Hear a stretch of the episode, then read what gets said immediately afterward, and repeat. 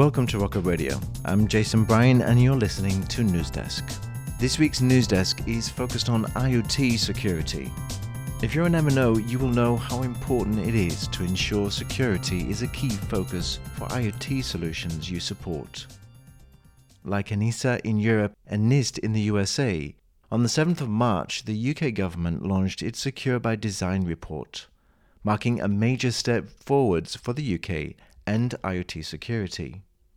This week, we interviewed David Rogers, CEO of Copper Horse, who worked alongside the UK Department of Digital Culture, Media and Sport, the National Cyber Security Centre, and ICO to create the Secure by Design report, a code of practice for companies engaging with IoT solutions.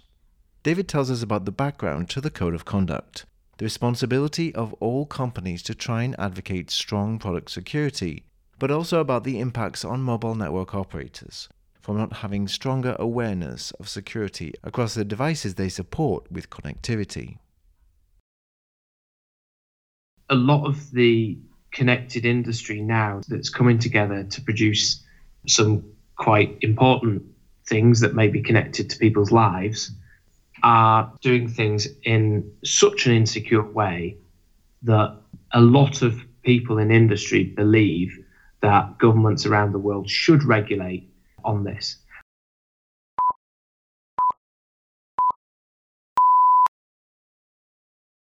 It's a real pleasure to be here with David Rogers, who is the CEO of Copper Horse, which is a company probably many mobile network operators might not have heard of, but is doing some fabulous work right now on, let's say, IoT security.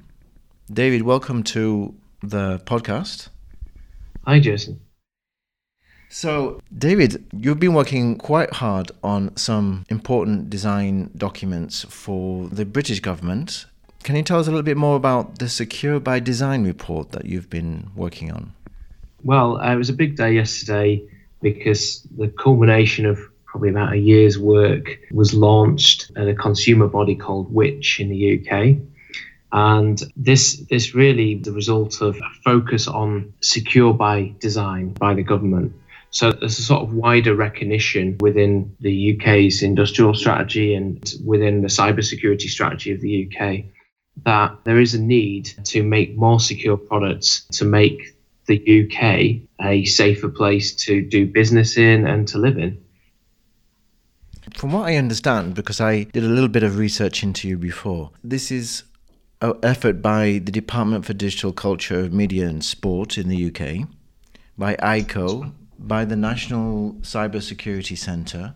So you worked together with those entities to create this code of practice.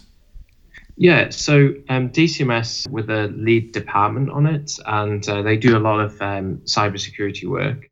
But it was really a cross government collaboration, and also academia were involved, and industry representatives were involved, including from the telecoms industry. It was a really key moment in time, I thought, in terms of the timing, of the need for this work to be done, uh, the willingness of the participants to do it and also the individuals that were involved. It was a really fantastic team, and I think that shows in the sort of resultant output. And we'll still be continuing to do this work throughout this year. Yeah, you said in your blog, because I read your blog post, security IoT, well, indeed, mobile devices, let's say, is something that we feel fairly secure with.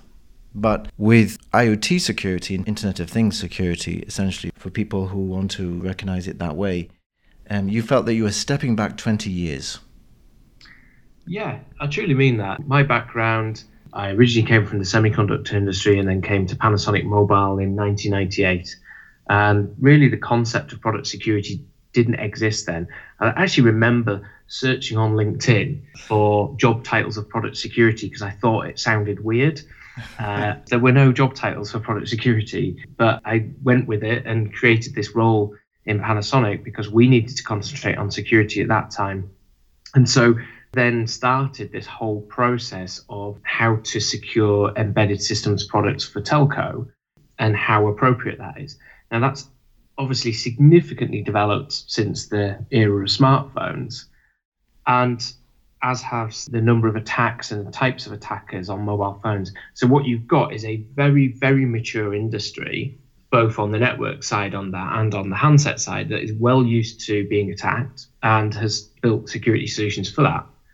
You've also got a set of attackers who've grown again. Every time we put something in place that secures something, it's a kind of arms race to break that solution. Yeah. So the experience of the attack community has grown massively.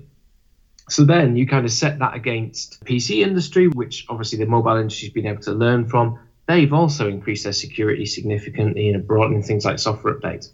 But suddenly you've got this whole new industry of a lot of startups or a lot of companies that are producing fairly cheap products that haven't really been scrutinized before. And suddenly you realize that all of the learnings that we have in the mobile industry are not being adopted by, say, a webcam manufacturer. And that's very, very frustrating because these products are coming to market and they're being sold and people are being compromised by them. So, as I say, that's why I think we step back 20 years because the solutions are there.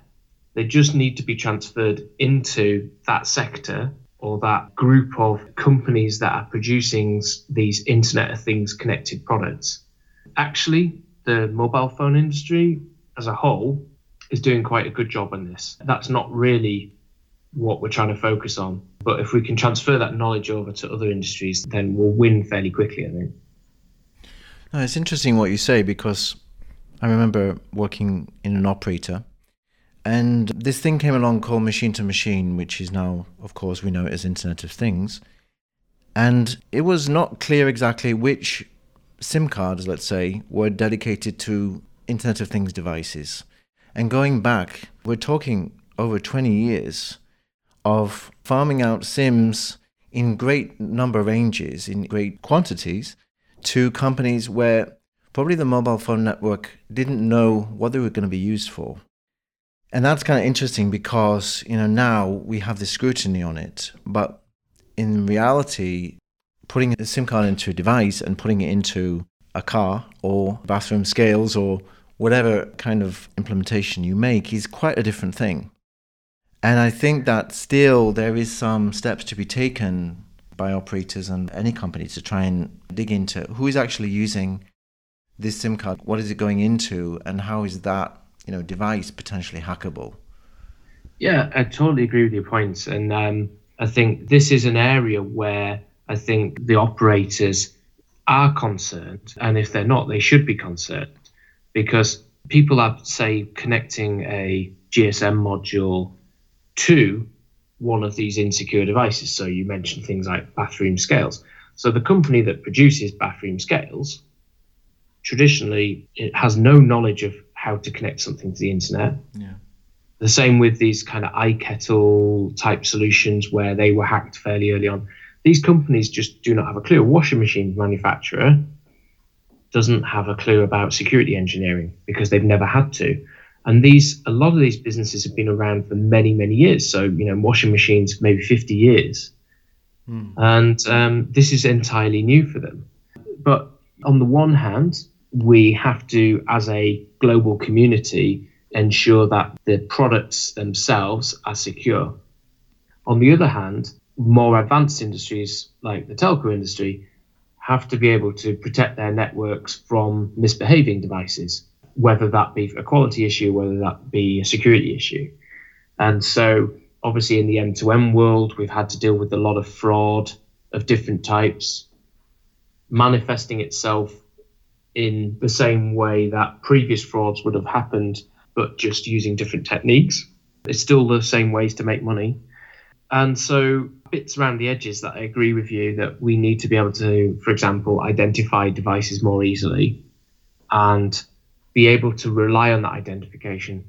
So, when I speak to some operators, I've had the response, oh, well, we know everything that's on our network because we sell a big bulk deal of SIM cards to say DHL or Audi or whatever. But actually, that's not true. Another operator has said to me, no, we're seeing lots and lots and lots of ad hoc IoT where people are taking their own GSM modules and plugging them into strange bits of equipment and then going and sourcing SIM cards from other types of companies, maybe some of these sort of multi IMSI type uh, SIM companies, yeah. and they have no clue what's at the end of it. And this is dangerous because if that operator ever turns off that device for whatever reason, maybe it's generating huge amounts of fraud or something like that, they don't know that that's not physically connected to something that could harm somebody if it's turned off. They don't know if it's maybe something medical related. Right. So I've even heard situations about baggage handling systems being very reliant on m to m infrastructure.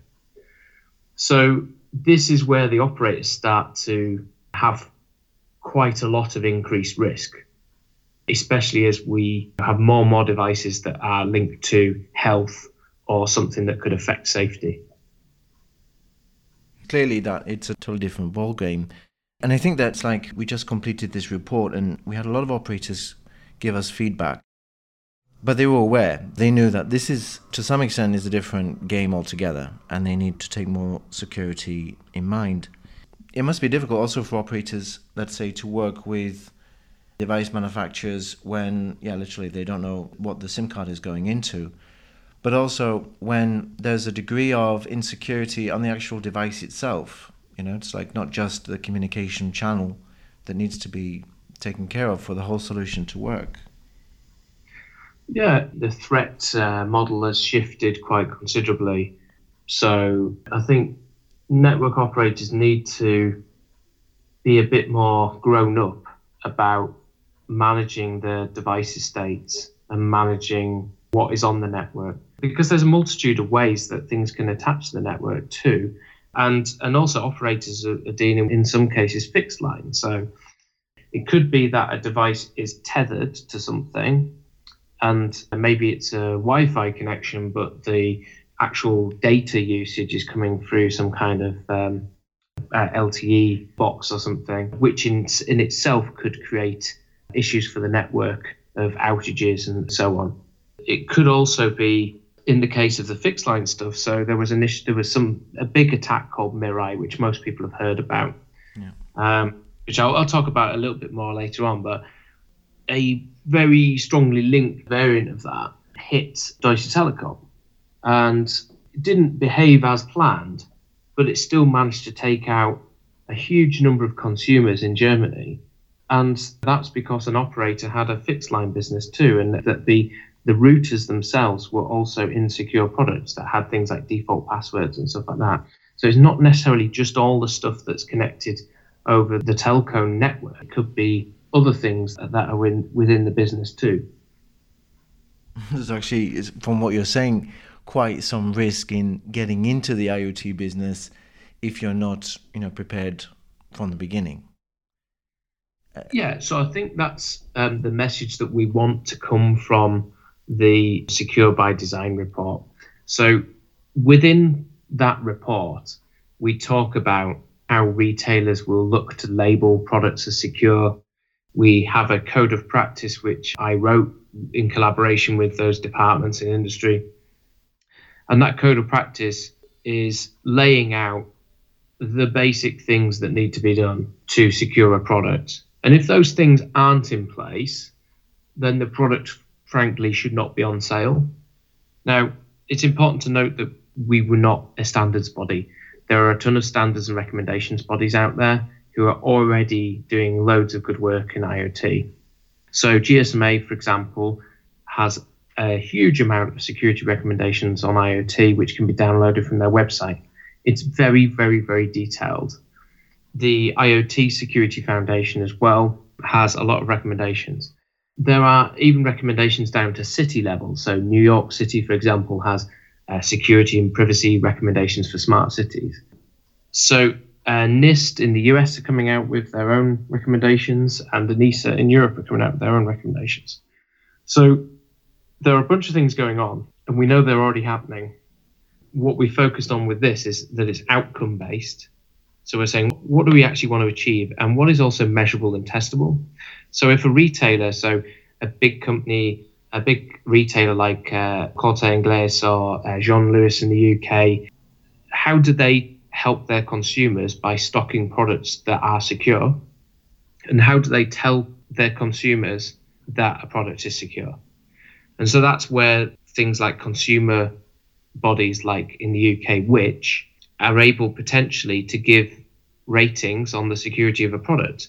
So we need to be able to say in our code of practice, well, what outcome can we test? So the top three are the main ones we're concentrating on because we think that these will have the biggest impact in the market. So number one is the elimination of default passwords.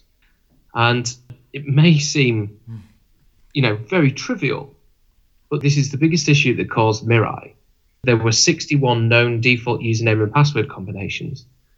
And you can still go and buy lots of products online now that have got default passwords and default usernames of admin, admin.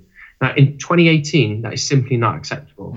You know, I could have bought products 20 years ago that had the same type of authentication in, but these days, with all the automation of attackers and so on, you just simply, it's irresponsible to ship a product like that. The second one is about software updates. So again, we all got used to getting software updates and so on on devices. A lot of devices may never even get a software update.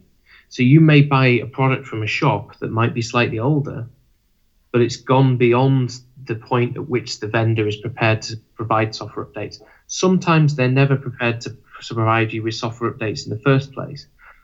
And again, these days, that's really, really dangerous because lots of security vulnerabilities could emerge and then be exploited very quickly. So you need to be able to patch devices. So that's another one.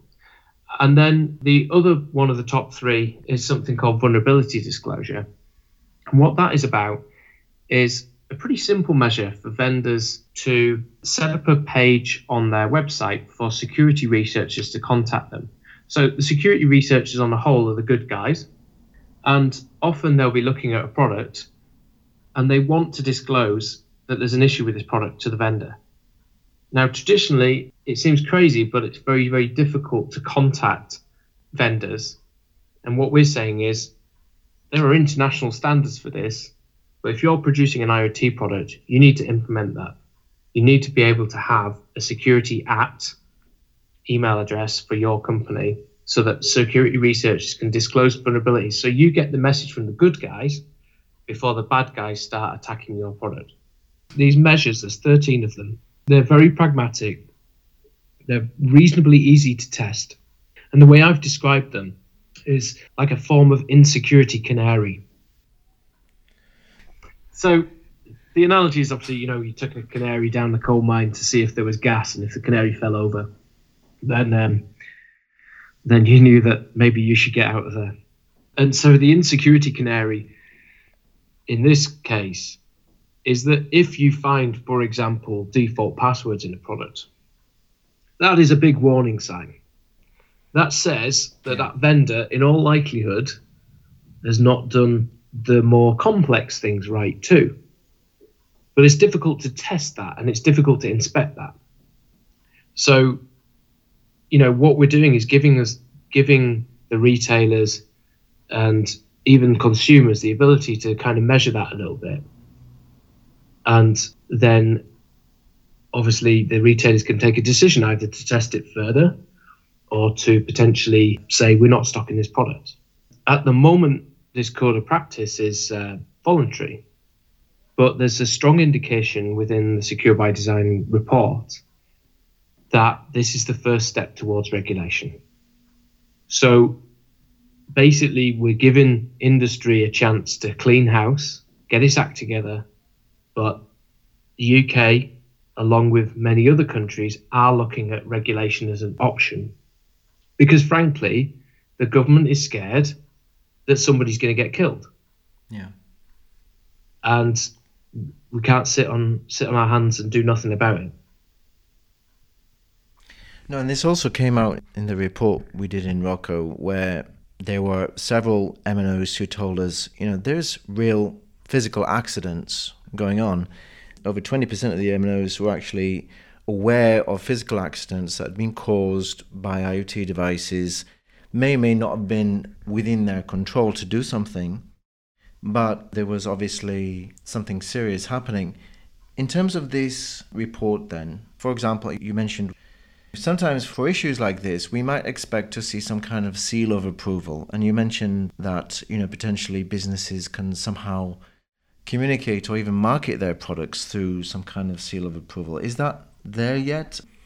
Or is um, that something so that it's outlined come... in the report and we talk about a, a voluntary labeling scheme. Yeah. And I think over the next few months we'll flesh that out a bit more. It's also the way that other countries are looking at this sort of thing as well. So ENISA, for example, have proposed to have some kind of labeling and compliance scheme. So from the looking at it from the other way, obviously, how does a company say that they are compliant with various measures or with a standard? And you need some way of indicating that. Now, from my personal perspective, I have my own views on this, which is a physical label has its limitations. It's an indicator. But if you think about the way that we buy IoT products now, we buy them online or we go into the shop, we don't actually touch the physical product that we buy until the guy goes and unlocks the case and takes it out and gives it to us. But by then, we've already made the purchase decision. So the value of that physical label on the physical box or on the device itself is diminishing.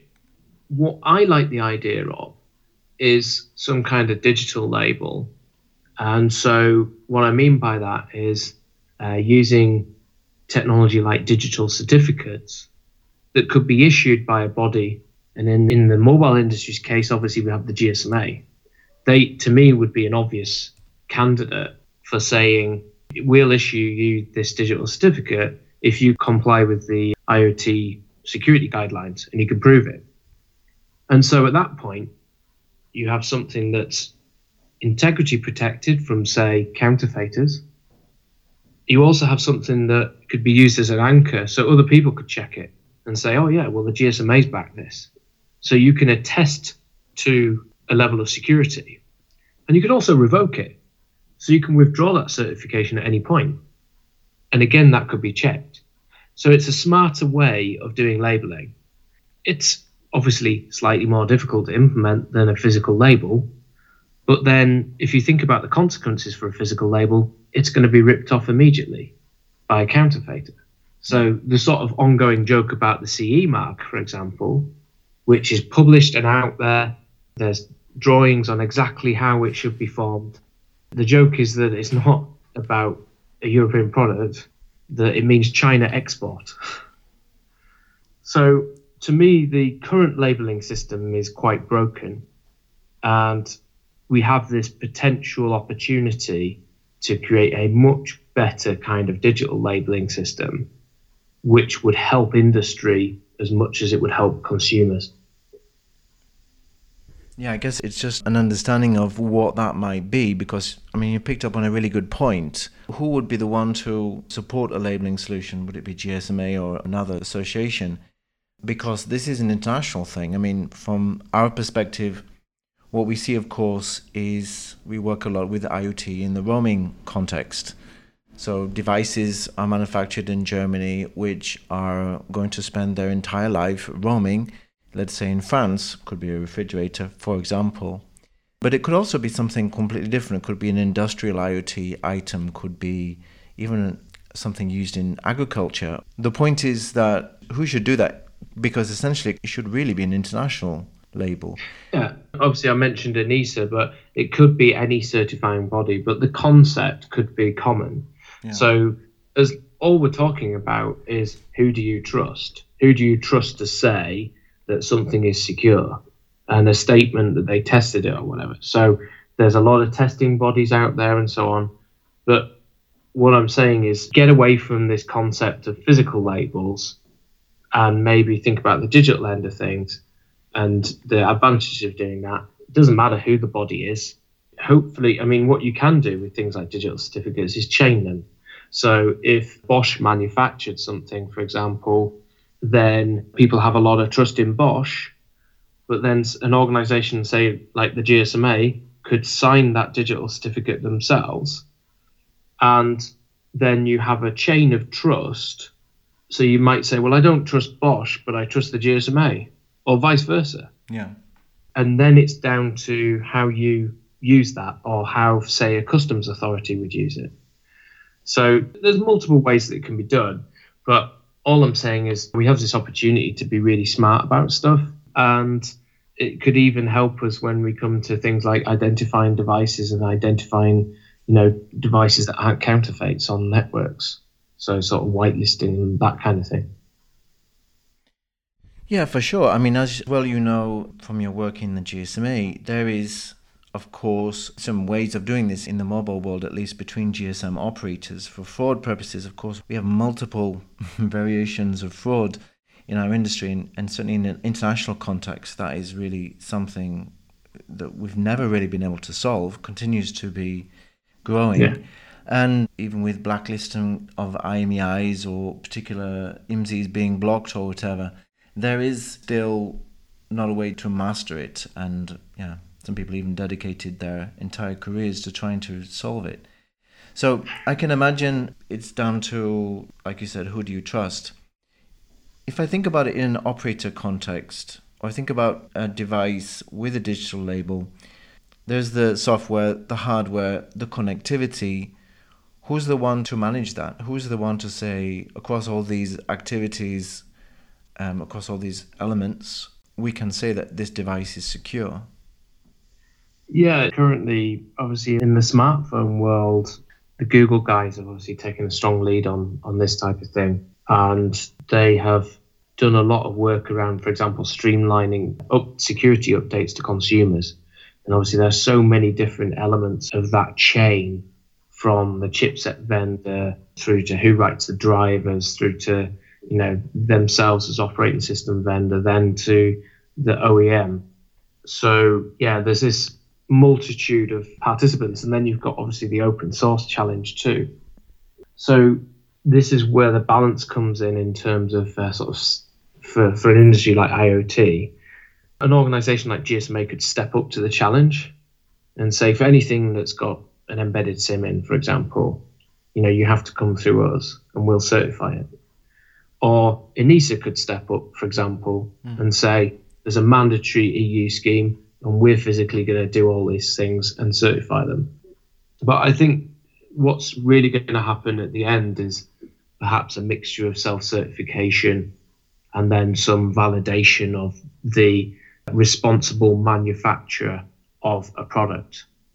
Because these things are so dynamic now and vulnerabilities are so dynamic that you can't just say a static thing is secure and it's secure for the rest of its life. But what you can say is, was this product designed in such a way that software updates were taken care of, various security principles were employed during the design, that hardware security was involved in the design. There are certain design approaches you can take, and you can say, yeah, well, you've designed that in a pretty secure way, and you haven't done anything irresponsible. Security events do happen, but you have the ability to mitigate those and to deal with them in an acceptable f- fashion. And you're transparent about the way that you update things and how long you update them for. So then we can make some statements about that. To make a statement about a product and say, this is the most secure thing ever and it's never going to be broken, mm. it's never going to work. Yeah, never 100% secure. Seems to me like you mentioned, which is a, a company which most British people will be aware of and giving guidance on which are the best products. But it seems to me that unless we have some kind of digital signature or some kind of overriding association or something which is monitoring this, then we're going to see a lot of different variations. And also, if I think for a moment about the food industry and how they've tried to put regulation in place and how there's so many different variants of it, it's going to be somewhat tough, I think, to really know if a device is secure in the future unless there is some kind of model like you're describing. Yeah, and, and obviously the food industry, you know, we all remember the horse meat scandal uh, across Europe well, horse meat is less of a scandal in some countries, right? but, but um, it would be in the UK. There's no panacea to any of this, right? Because we're up against active adversaries who are always going to try and get around this stuff. So, you know, you look at how counterfeiters get around labels and they adopt new technology to copy holograms and stuff like that. It is always a continual arms race. But what I find at the moment is a lot of the connected industry now that's coming together to produce some quite important things that may be connected to people's lives are doing things in such an insecure way that a lot of people in industry believe that governments around the world should regulate on this. The next stage is a more complex state, which is how do we maintain that and how do we keep a clean, healthy ecosystem. But if we are to raise the bar significantly and to flush out all of this bad product, then we do have to make a concerted effort to ensure things are securely designed.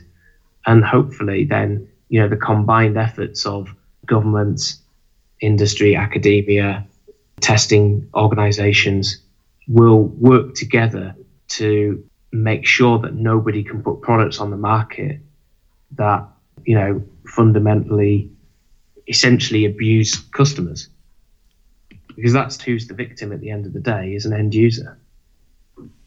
It seems to me, thinking of an operator perspective for a moment, if I'm an operator with, um, I, I don't want to name any names, but you can imagine a big operator brand, even a group brand that is out there.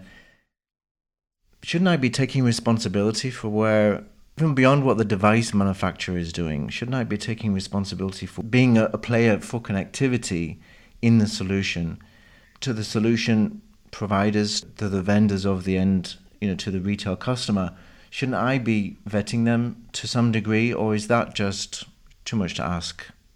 I've heard of varying opinions on this. So I've heard some people say, for example, safety is not anything to do with the telecoms providers. It's the person who provides that end application, like a car. That's their responsibility. I've also heard people in the 5G sort of debates about saying, well, you know, with 5G, we can provide network slices that will essentially guarantee network quality to users to us to the extent that we can guarantee things like safety. So there are different views on in this. I think the first view is fundamentally wrong. I think if people think like that, in five years' time, they'll probably end up out of a job because there'll have been some kind of death. And I don't say that lightly, mm. but if you think about the issue of network outages and lack of capacity on networks or signaling storms, if it's found that people died as the net result of that. So you could imagine systems where Uh, some kind of road infrastructure relies on that network infrastructure. And if people die as a result of that, as a secondary consequence of some network outage, then there will be lawsuits and the operators will be held to account. So I think operators should be taking that seriously and looking at the SLAs that they've got between the de- various different parties in the in the value chain, because they often are carrying traffic from devices that they don't have a clue about and have no business association with, but they may have a business association with an MVNO or an MVNE, and their SLAs between them and the ultimate end consumer may be out of step and may not provide the necessary legal guarantors to protect both the consumer and the ultimate network operator. It's really interesting because in the operator space right now, obviously we've had a number of setbacks. We've had chat apps have come along, which have really challenged the operator's ability to make revenue because it's essentially devices that use Wi Fi can also connect to what we call the over the top players, where basically revenue is lost. Then there is regulation, Uh, especially on the roaming front.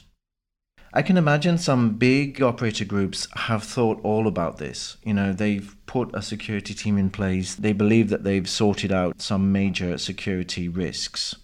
But uh, even those big players, I'm sure in the competition that was going on a few years ago and that still is going on, where operators are trying to win enterprises to their solution, the speed, the velocity at which this was happening was so great that there can't have been that much focus on security. I don't believe. Because when we talk about IoT security, we're talking about an overall thing which is different from one device to another.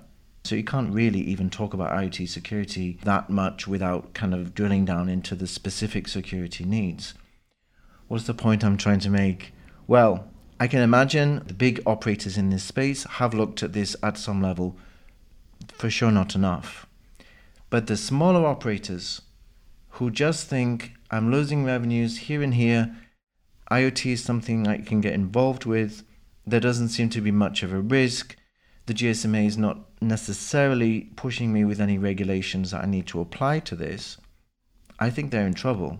And I think they need to look at reports like this and to hear these kind of views because I think there's some serious work to be done if they want to really strongly get into this market. I would agree with you. I think at the moment the focus is on the sort of low hanging fruit, which is a lot of things like insecure webcams have come to light because of issues like Mirai. And people are asking questions going, why the heck is a default password there? And then enterprises are already being targeted with malware that pivots into a network itself. So there's a famous example of the casino fish tank that was hacked into. So definitely that's the first step is to address those sorts of issues. But then on the network side, so I'll give you an example as well. The Jeep hack a couple of years ago was one of the key parts of points of failure was that the network operator had not configured their services correctly that allowed the attackers to be able to freely talk to any other device that was sat on that same mobile network. That should never have happened. So when you get fundamental insecurities, both on the network operator side, where they haven't configured things properly, on the air interface side, where things aren't properly done, or on the signaling side, where the things aren't done properly, and then on the device side. You chain all of those things together and you get very frequent plane crashes, right? Mm. And, you know, you can use that analogy quite well because plane usually crashes not because of one thing, but because of a whole sequence of things that all lined up together at the same time. And that's what you see in many, many cyber attacks these days is that it wasn't the one single thing, it was many different players involved where they all got bits of it wrong. So if we can raise that bar so that each player gets even a little bit better, then we reduce the attack surface massively and ultimately protect consumers. David, the Secure by Design report, which has just been published the last few days in the UK, is that available freely for anybody to look at? Yeah, absolutely. So if you just type in DCMS Secure by Design into a search engine, uh, you'll find the report. It's actually open for public review until the 25th of April this in 2018. So I believe anybody can respond to it, and people like myself will be looking at the responses and hopefully making it even better. And throughout the rest of this year, we'll also be looking at sort of the next steps and working with international partners on how to implement this in the best way. And again, how to make the UK, particularly, one of the most secure places to use Internet of Things products in the world. Thank you so much for your time. This has really been a pleasure to speak to you.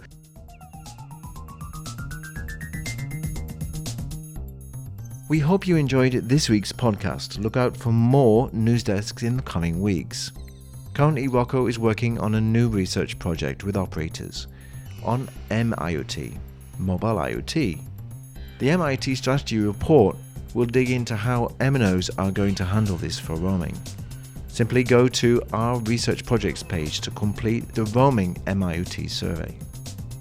Every MNO who takes part will receive an exclusive free executive summary report containing the aggregated data of all MNOs who take part. Until next time, this is Jason Bryan, and you've been listening to Newsdesk from Rocco Radio.